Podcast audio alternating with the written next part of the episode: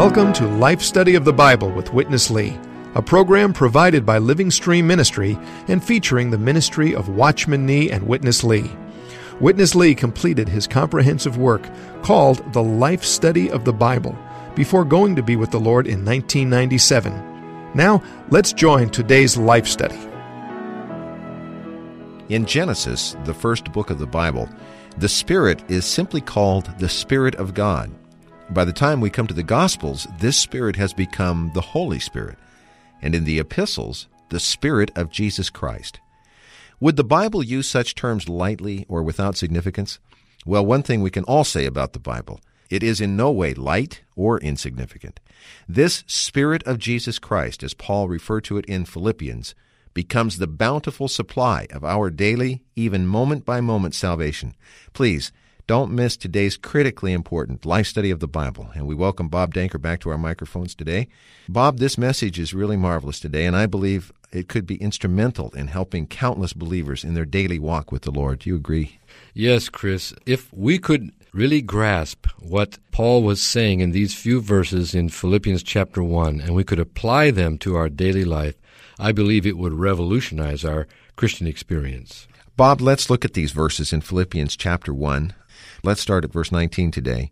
For I know that for me this will turn out to salvation through your petition and the bountiful supply of the Spirit of Jesus Christ, according to my earnest expectation and hope, that in nothing I will be put to shame, but with all boldness, as always, even now, Christ will be magnified in my body, whether through life or through death.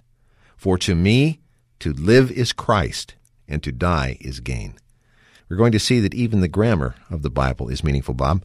Let's join Witness Lee for the first portion of today's message. You have to uh, realize verses 18, 19, 20, 21. These four verses are one long sentence. Just get into verses 19 and 20. In these two verses, you have the main structure of the sentence. And what is the main structure? The main structure is this. This shall turn out to my salvation.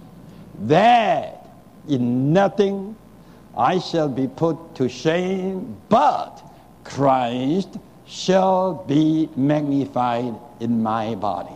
This shall turn out to my salvation, a kind of a personal salvation even kind of a daily salvation, a kind of instant salvation.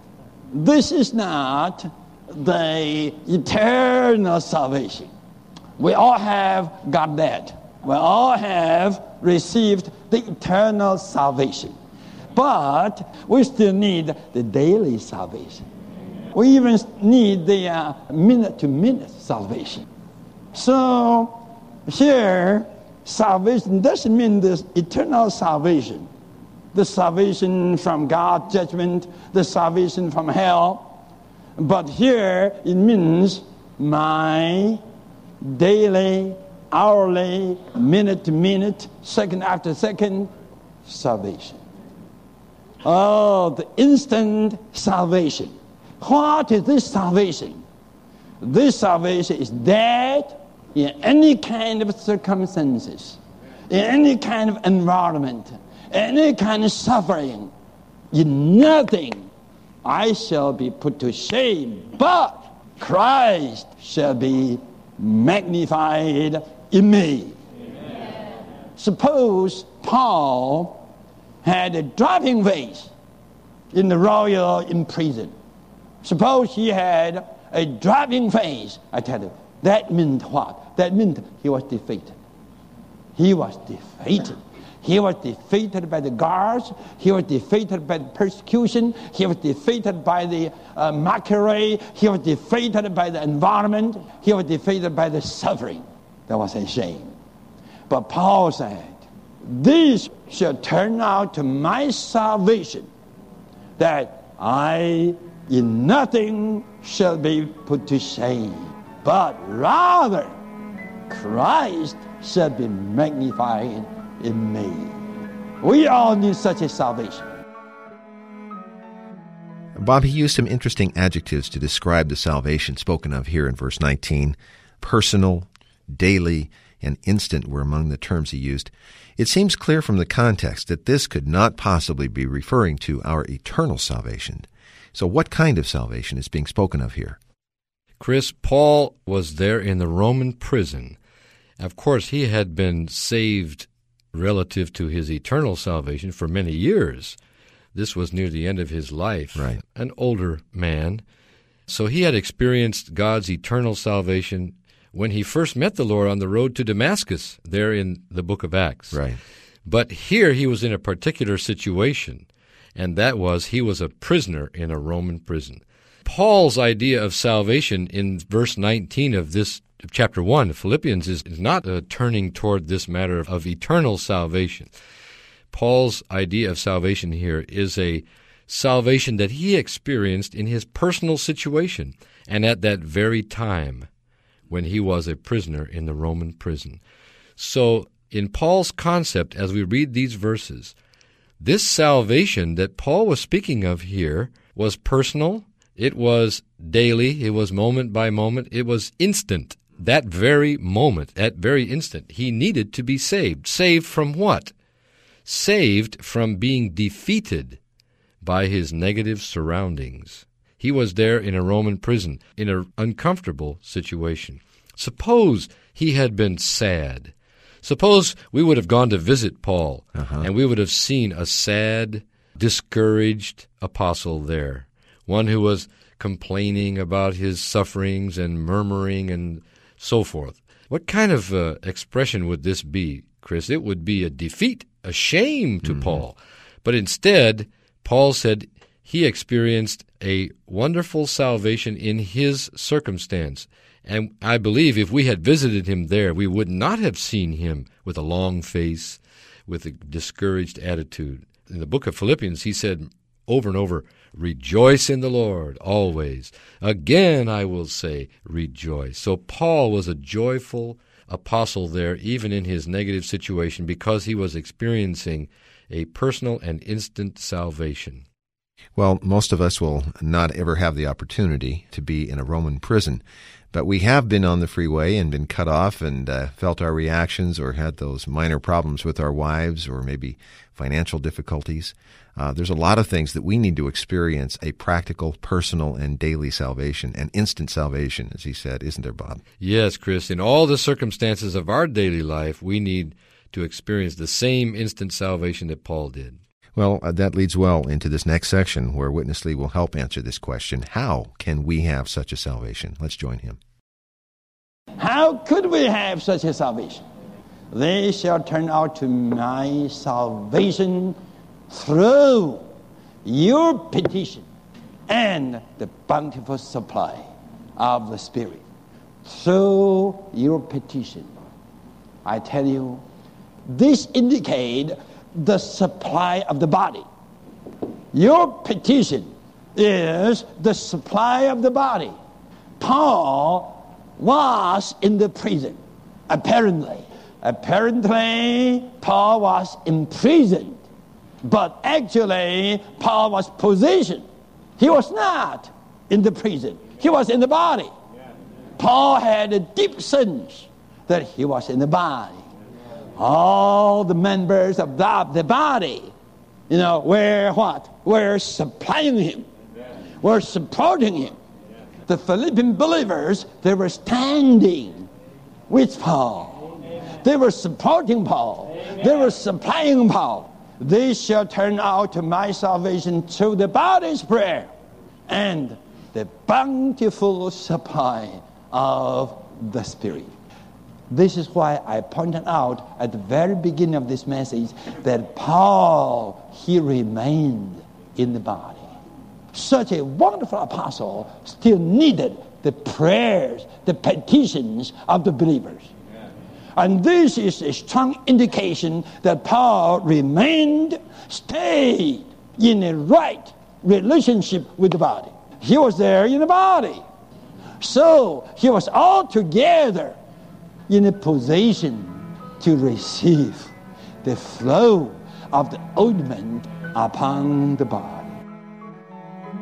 Bob, he began this section by asking a question How can we have such a salvation? And the answer we get, actually from Paul, was through your petition and the bountiful supply of the Spirit of Jesus Christ. Bob, Paul certainly was not counting on a so called spirit of deliverance here uh, to deliver him from his imprisonment. It seems very clear that he was counting on his position in the body to receive a bountiful supply of the kind of a spirit that could be a supply to him so that he would not be put to shame, as you were talking about earlier.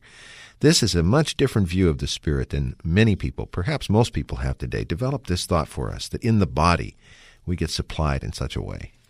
Well, Chris, to me, this is one of the most interesting and touching things here that Paul had the deep sense while he was in that prison that he was not separated from the body of Christ, but that he was positioned in the body to receive through the petition of the saints or the believers in the body the bountiful supply of the Spirit of Jesus Christ. So Paul did not view himself as an individual Christian who was enduring some suffering and some hardship, and uh, of course he needed to be strong as an individual. Right. He saw himself and he had the deep inner sense that he was in the body, that his relationship to the body of Christ was proper and right, so that he could count on receiving a supply of the Spirit through the body. So actually, this is a tremendous vision and a tremendous point that we all need to see that the supply that we receive from God is not received by us as individual Christians, each of us having a direct relationship with the Lord. Although we do have a direct relationship with the Lord, we also have to be or need to be related properly to the body of Christ. Because the life that we enjoy as Christians is not an individual Christian life, it is a body life. It is the very life of the body of Christ. So, for us to receive the supply of the Spirit, one of the most important things for us is to have a proper relationship with the body of Christ. And this is illustrated in Psalm 133, where it says, Behold, how good and how pleasant it is for brothers to dwell together in unity. And then it goes on to say that this blessed condition is like the ointment that was poured on the head of the high priest and ran down from his beard all the way to the hem of his garment. In other words, it ran to his whole body. And this is a picture of Christ as the head and the believers as the body, enjoying the flowing ointment, which is the Spirit of Christ as the bountiful supply. So it's in the body, not as individuals, but in the body that we enjoy the bountiful supply of the Spirit. Yes, he even uh, pointed out that Paul was not standing in this situation as this great or super apostle, uh, counting on his own exercise of faith to bring about a miracle, but his counting, his reliance was upon his being positioned to receive as a member in the body. This is a life changing realization, isn't it? Yes, Chris. And what changes is our receiving of this, as you just described, ointment. That brings us to the third section. I really uh, encourage our listeners to try to stay very focused in this coming portion. This is a marvelous picture. We're going to go back to an Old Testament type or picture of this supplying spirit that enabled Paul to magnify Christ even in this situation.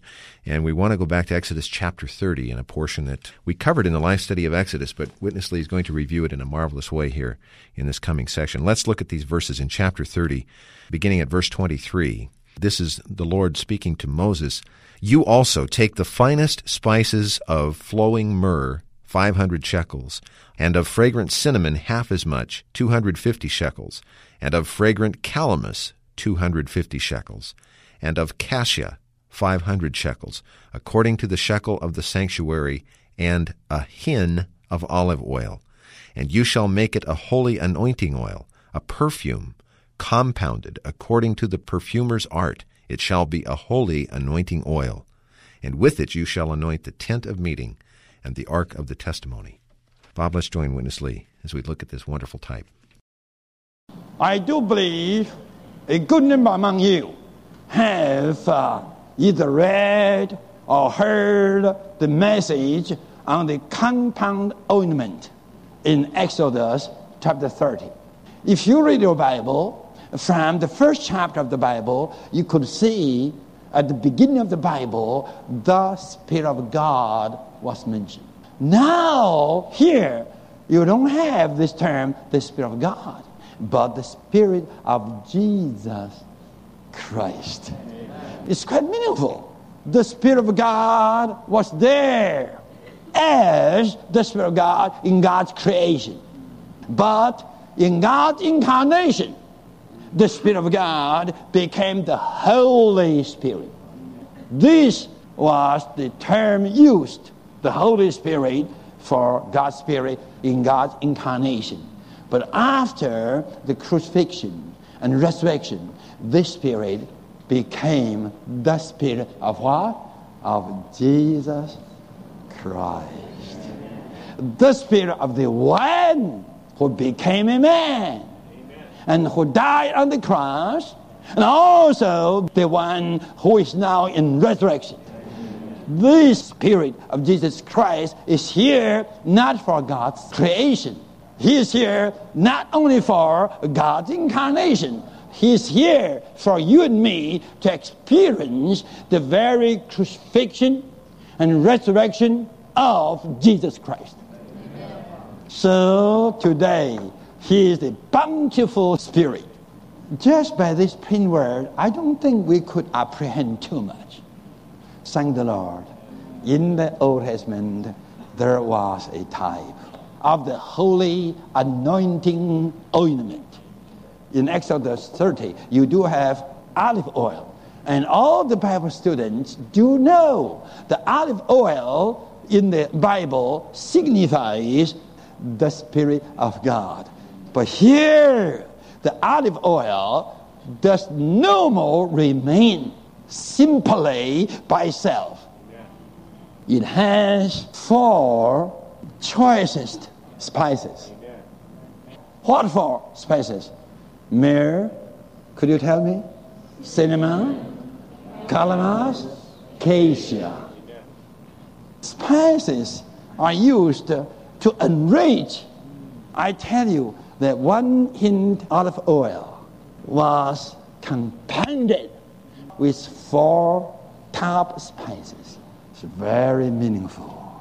You have to know when these four spices are compounded into the olive oil, the oil remains no more the oil, but it becomes a compound ointment. This olive oil now is compounded with four ingredients. Myrrh signifies the sweetness of the death of Christ. Myrrh in the Bible always signifies death. And cinnamon signifies the effectiveness of the death of Christ. Then calamus. Calamus in ancient time was a kind of reed, R-E-E-D. You see, it uh, goes up by roots from the muddy situation to the air, shooting from the muddy land to the sky. This indicates what? Resurrection. Then cassia, by the ancient time, was a kind of repellent to repel away the snakes. Now you can see, cassia is a kind of a symbol of the power of the resurrection of Christ. You have the death of Christ, you have the effectiveness of the death of Christ, you have the resurrection of Christ, and you have the power of Christ's resurrection. These four things are all compounded into the Spirit of God. This simply means in Him there is the death of Christ. In him, there is the effectiveness of the death of Christ. In him, in this compound spirit, there is the resurrection of Christ. And there's also what? The power of the resurrection of Christ. It's very meaningful. Well, Bob, there's a, uh, a lot here on the plate, but I think it would be a good use of our remaining few minutes if you could develop this tremendous picture from Exodus 30. In Genesis 1, as we said at the beginning of the program, we have the simple term, the Spirit of God. And now, deep into the New Testament, in Philippians here, the Bible uses this term, the Spirit of Jesus Christ. And in between, of course, we have the Holy Spirit. How does this picture from Exodus 30 of the holy anointing oil help us to see this progression? Well, Chris, in the picture in Exodus 30, God gave Moses instructions on how to make the holy anointing oil, which was to be applied to the tabernacle, to all the furnishings of the tabernacle, and even to the priests. And this holy anointing oil is a wonderful picture of how the Spirit of God in Genesis 1 becomes the Spirit of Jesus Christ to be the bountiful supply for all the believers today. This picture shows that one hin of olive oil, which symbolizes the Spirit of God who has only divinity, becomes the Spirit of Jesus Christ by the process of compounding four choice spices compounded together with this one hin of olive oil to make a compound ointment. And this compound ointment is a picture of the Spirit of Jesus Christ. Just from the name, the Spirit of Jesus Christ, you can see that something has been added to the Spirit here because you have the word Jesus here. Surely that implies that Jesus is included in this Spirit. Jesus is a man, and this man passed through many experiences, including human living, crucifixion, and resurrection. So when you look at the picture in Exodus 30 of these four spices, you see that these four spices actually signify the crucifixion of Christ and the effectiveness of Christ's death on the cross, plus the resurrection of Christ with the power of his resurrection. Now, these four spices were compounded together with one hin of olive oil to make a compound ointment. This compound ointment is a portrait of the Spirit of Jesus Christ. So now this Spirit of Jesus Christ becomes the bountiful supply to us because he includes not only the riches of God's divinity, but also the riches of Christ's humanity with his death and his resurrection. So now when we experience this compound spirit in our daily situations, then the result is that we experience a moment by moment salvation in which we magnify Christ in our situations, whether they're positive or they're negative. This is our salvation.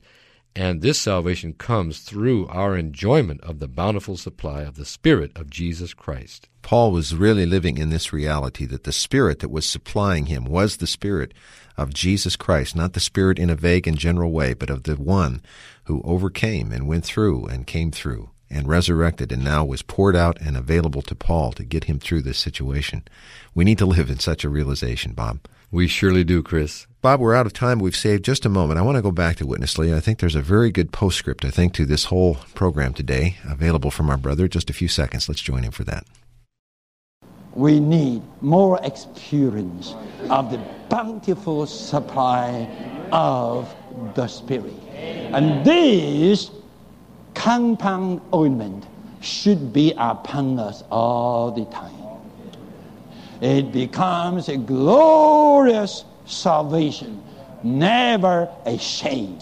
Christ is magnified in me, and I shall never be put to shame in anything. By what? By the petition of the body and the bountiful supply of the Spirit of Jesus Christ. Bob, I really felt he brought the two big points we had today uh, together very succinctly and very uh, profoundly in this last little portion. Do you agree? I agree, Chris. Thank you for your help today. It's been a pleasure to be with you. And we will see you in the enjoyment of this compound anointing ointment. Yes, may the Lord keep us all in the enjoyment of this compound spirit. Amen. As we close today, I'll leave you with our toll free number and invite you to contact us. It's 1 888 Life Study. That's 888 543 3788. For Bob Danker today, I'm Chris Wild. Thank you very much for listening.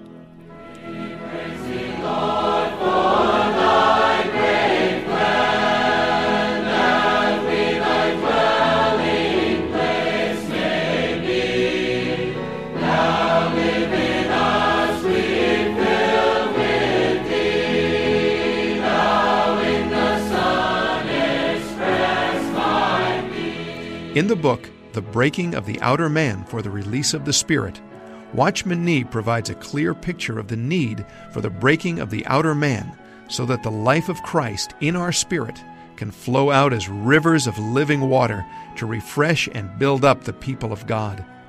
The Breaking of the Outer Man for the Release of the Spirit is available at Christian bookstores everywhere, or you can order a copy from Living Stream Ministry by calling our toll free number that number is 1 888 543 3788.